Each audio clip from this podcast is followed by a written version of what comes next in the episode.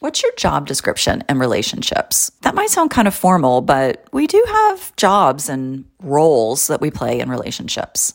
Maybe it's the supportive one or the organizer, or how about this one, the caretaker? Anyone? that one might resonate a little too much.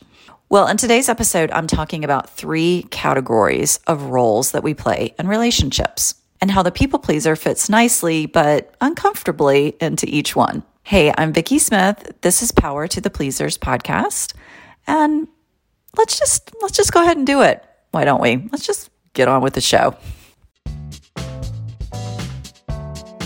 Hey, it's Vicki Smith. Welcome to Power to the Pleasers podcast. Want to start doing things on your terms and finally feel confident just being yourself in relationships? Well, you've landed in the right place. Here we break down your people pleasing and perfectionistic patterns so you can move from being polite and doing it right to showing up, speaking up, and even laughing it up with people. Not sure it's possible? Well, stick around, friend. I'll show you how.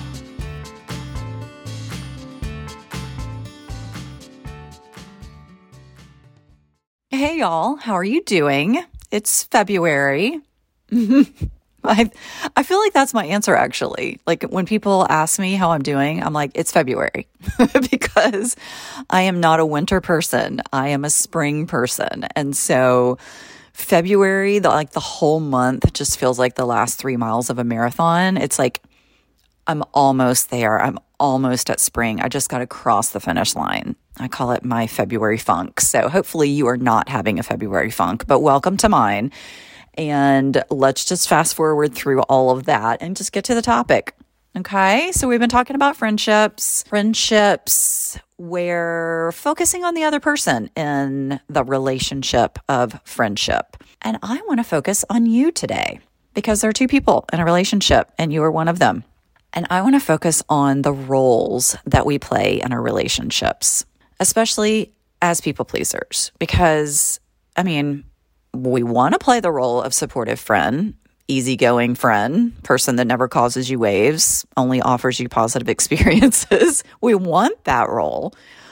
But sometimes we sort of overdo the supportive, flexible, don't rock the boat thing. And so I'm going to highlight three ways that we kind of overdo that. And I first learned about these ways of being in relationship in my early years as a therapist. I worked in a residential rehab, and the folks there were addicted mostly to substances, and they were required to stay for 90 days and learn how to live a sober life. And part of the recovery was to work with their loved ones, uh, the people closest to them, you know, while they were actively in their addiction. And so that was family members, right? Spouses, mom and dad, sometimes even older kids. So, Family Week happened in the residential rehab, and it was a big deal for both the clients and their loved ones. It was a highly emotional experience for everyone involved, even the staff. And my first Family Week, I remember sitting in on a workshop that one of the uh, head counselors put on, and this was for the family members specifically.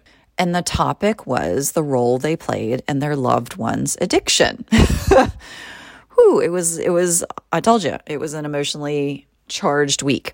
So no one really wants to admit that they had a hand in how someone's life becomes unmanageable and out of control with substances. But we do have a hand because, like I said, there are two people in a relationship. So you might be a pleaser in a relationship with an, an, addicted family member or friend right now. So this episode might hit home a little more than the other pleasers in the audience, but it applies to us all. And the three ways that we overdo being supportive, the three roles we can play with folks are rescuing, enabling, and controlling in our relationships. And I want to share that these ways of being, if you will, in a relationship. I want to share these with you because, well, I don't want you to get freaked out about them. I'll just say that. You're not making things worse by doing them. There are two people in the relationship, and we sometimes get reactive. We sometimes overcorrect. Okay. And honestly, since learning internal family systems, which if you've listened to me before, you know that I love IFS, um, the parts of our personality. But since learning about IFS and that there are parts of our personality that protect and manage our anxieties and our fears, I just see these roles, these kind of categories of roles, as ways that we do that, that we are managing and protecting, managing things in the relationship that are scary to us, that trigger us in some way. So I really see enabling, rescuing, and controlling as defensive strategies. And for the most part, we don't consciously know we're defending ourselves in relationships. We're just kind of reacting to what the person does or doesn't do, whether we're triggered or not. We are pretty highly reactive in our relationships. And that doesn't mean we're chaotic, it just means we don't consciously know sometimes the roles that we're playing. Hence this podcast. So, sharing these with you is just meant to open your eyes, not only to how, you know, these show up in family members with addicted loved ones, but how you might be over functioning in your relationships. And I know that we're tired. People pleasers are tired. And a lot of it is because we over function. But I also want to share these because I want to emphasize that they come from a place of fear the old fear of rejection, judgment, and abandonment that takes us down as people pleasers, as humans. and all of those rejection, judgment, and abandonment, those are big hurts, right? So we are all trying to avoid having to experience them. And so I want to talk about these roles with you today. And I also just want you to know that I get it because I have done all of these too. And for a while, I didn't know I was doing them, even though some of them were pretty blatant. So some of them can be subtle. And I think I'm going to focus more on the subtle today. So I remember seeing the family members sit in that workshop and feel like they had caused their loved ones to be destructive in their lives, to hurt themselves through choosing substances. And of course, this was exactly their opposite intent. and that's the motivation behind rescuing, enabling, and controlling, in all honesty. It's the intention to take away the other person's pain and also our own pain. Our own pain really is more in the controlling role. We'll get to that. I want to start with rescuing first. So, this isn't about you sweeping in and being like an EMT or a firefighter and saving someone's life. Rescuing for a people pleaser can be quite innocent at first. you know, someone's dog dies and you bring them Ben and Jerry's and wine. Sit down and watch a bunch of Netflix with them, right? They're having a hard time. You feel compelled to help ease that pain. That's basically what we all think a friend is, right? You know? I mean, what would anyone with a heart and $20 do. I would do that. It's just that sometimes us pleasers, we don't stop there. We crave the approval, the smiles, the hand on the heart with the genuine thank you. Oh my God, that's so awesome. You're such a good friend. We crave that. We feel important and needed and like we did good. We were a good friend. We get the check we can get a little lost in wanting to have more of those smiles and genuine thank yous. Because when we get that positive feedback from someone, when we do something for them, it helps us feel connected to that person. And their approval, the attachment that we have to their approval can make us needy it can lead us to overdo stuff and over function in the relationship so that we can keep getting that positive feedback. Anything that helps us soothe our fear, right? Anything that helps us feel like they're not going to reject us or judge us or leave us, we will do. So it is really about fear. And that might seem like I just went like to the deep end and said, like, it's about fear. Everything is from the the origin of fear. but please don't tell me that that is not what is usually brewing inside of us. We want to avoid any kind of rejection, judgment, or ending up being alone, being abandoned. And there is a true fear of that in all of us humans. So we're out there in the deep end when we talk about the fear, but it's in all of us and it motivates us, and we have an intention to behave in a way that will get us as far away from the deep end of fear as possible. Let me just add this in too. You know, we want to help out a friend, right? But as a pleaser and probably a card carrying empath, when you step into the pain with someone, you end up taking it on yourself. And we have a tendency as pleasers to think that makes us even more awesome as a friend, right? Like, don't you love me for doing this for you, for being the one in the relationship that can hold your heaviness? And whew, the roles we play in relationships. They really are us just acting out the unconscious thoughts we have about what we think we need to do to make relationships stick. So if I hold your pain and that makes you feel better, I'll keep doing that too. Well, even though people like that, we have a tendency to say, This is the way I should be and kind of the only way to be if I want to get people to like me. All right, we're talking about rescuing, right? So, here are some ways rescuing can show up that you might not have realized. Doing what people are capable of doing themselves and actually need to do themselves, but we do it for them. Like, if you have adult children and you still do their laundry, or you're at the grocery store and you're like, oh my God, so and so would really like this. And you buy like six of those and go give them for those people can buy their own groceries, right? So we do things for people that they are capable of doing. We meet people's needs without them asking us for help.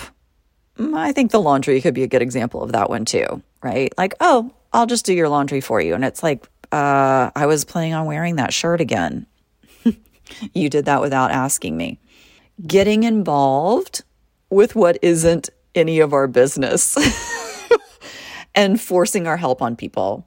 I've had clients that have really come face to face with this because they've kind of gone above and beyond. They wanted to sort of teach people a life lesson by you know, taking on a project for them and hoping that they would catch on and, you know, take it over themselves. And then they would turn to this person, my client, and be like, Thank you so much. I just needed to get over that hump and you just helped me do it.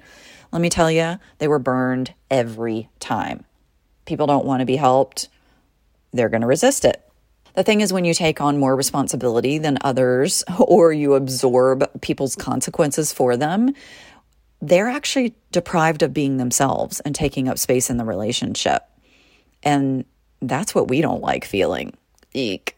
So things start to get a little one sided when we do this rescuing thing. And eventually both parties are resentful. Okay, enabling. I'll just say this when we enable someone, we aren't holding them accountable. We aren't speaking up about how their decisions and actions impact us. And sometimes we're making accommodations for them and we're using our superpower of understanding their side. And we're just giving them the benefit of the doubt way too much. So, again, this is a role that bears a burden. You know, if I stay silent and don't express my needs because I don't want to upset you, that's a burden I'm holding. And matter of fact, if I believe that if I did show up and express my needs, that you would feel put out and put upon, that is a burden I'm holding. And I'll just be honest that rescuing and enabling, these are two ways that we co sign other people's bullshit a lot of times, right? We get them out of consequences, we take care of issues for them before they even know they need it. Ugh. We can keep people stuck without intending to we can just want to be helping, you know, helpful, and we take on way too much. Now, I think about enabling and how I really enabled my family members, one family member especially. Speaking up really wasn't an option in my family. You just got nowhere when you spoke up. So if you can't speak up, you end up just letting the crappy behavior keep happening. And that's what I did. I set a boundary. I stayed away from my family for a long time and still do. I live in a different place than they do. But when I was with my family, I would play quiet mouse the whole time, you know, like, mm-hmm, yeah, just smiling, head nodding, just going along. So, with enabling, again, we are, we're just allowing other people to keep doing what they've always done, and it can be hurtful. If we try to keep making the road smooth for other people, sometimes it does actually ease the tension that we have between us, but it doesn't ever really remedy the disconnect we have. It doesn't really start to poke a, a few holes in the dysfunction, right? I mean, if we step in and rescue or fix the problem for them, we think the stress is going to go away, but it doesn't. So, enabling, it can look like us just following along, being super flexible, being easygoing, being the yes man. I know you've seen this on TV. Okay, like TV and the movies, they there's always this a hole character, right? And and this person is just full of themselves, and there's usually someone that kisses that person's ass. And I always want to yell at the screen and be like, dude, stop bowing down to this guy. He is bad news. but that's an enabler. That's a yes man. It's the guy that always thinks everything that a hole says is a great idea and just keeps feeding that positive feedback to that a hole. And they're never called out on anything. It's dysfunctional, but nothing is ever pointed out. No one ever says stop, right? The behavior just keeps going. So that's one way I've really resonated with enabling, and it's been painful it has been a burden and it keeps distance between us in our relationships. And people pleasers really, we want to connect. So, again, it is the opposite intention of what you're hoping for, which is to be seen and heard and, you know, accepted. That's a big one, but still. So, I used to be more of a follower in my friendships as well. But I realized that oh, a handful of years ago, I, especially with one friend group, I really switched to this next one a little bit more the controlling role in relationships. This one fires me up because I think people believe people pleasers are controlling. And seriously, we all do the controlling thing, okay? I mean, sure, we can be the rescuer and we can overstep our caretaking duties, and I get that. But just think about all the ways that we all try to control our worlds. Planning everything out, micromanaging something, having personal rules about how things should be. All of these are ways that we're trying to protect ourselves. Controlling fits for not just the people pleasers, but for all humankind. But we are all just trying to protect ourselves and to connect and ensure our place in relationships. We want to feel safe. We want for people to be feel positive around us. We want to feel important to people. We want to feel approved of by people. And controlling might be kind of not the greatest way to get approval, I will admit. And it might be a little bit more out there, like more blatant than subtle. Like enabling and rescuing, they sort of have a backseat vibe to them, right? Like that supporting actor role. But controlling is more out there. It's more like Julie, the cruise director. You know, I'm the one in charge. I'm the one that has the plan that we all need to follow. why do we do the controlling thing? Really, why do we do enabling or rescuing? We do it to avoid uncertainty. None of us enjoy uncertainty. We do the controlling thing, especially to try to make something predictable. Predictable feels calmer to our nerves. But enabling and rescuing, the intention is to decrease tension, and that always makes us feel calmer and our nervous system. So, this controlling role, it happens when we're scared. It's a big leap from passive, which is enabling for sure and somewhat rescuing, to aggressive, being the controlling role. But let me remind you and reiterate, and all of that, that these are strategies, right? And they come from the deep end of the pool fear. Strategies that we've used to try to help manage and protect ourselves from feeling way too much fear. We've figured out that one of one or all of these is the best way to show up in relationships. We can either support like hell or we can direct like Julie, the cruise director on the love boat. As a pleaser, we're going to turn to one of these at some point because we just don't feel stable in our relationships. And relationships feel conditional.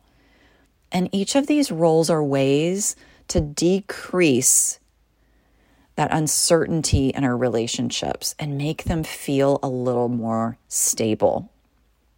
If I can do this thing for you and you need me, I feel connected to you. If I feel connected and I have a role to play, and that's sort of defined, even if it's unconscious, it's just something I know I do for you then I feel like, oh, this is predictable.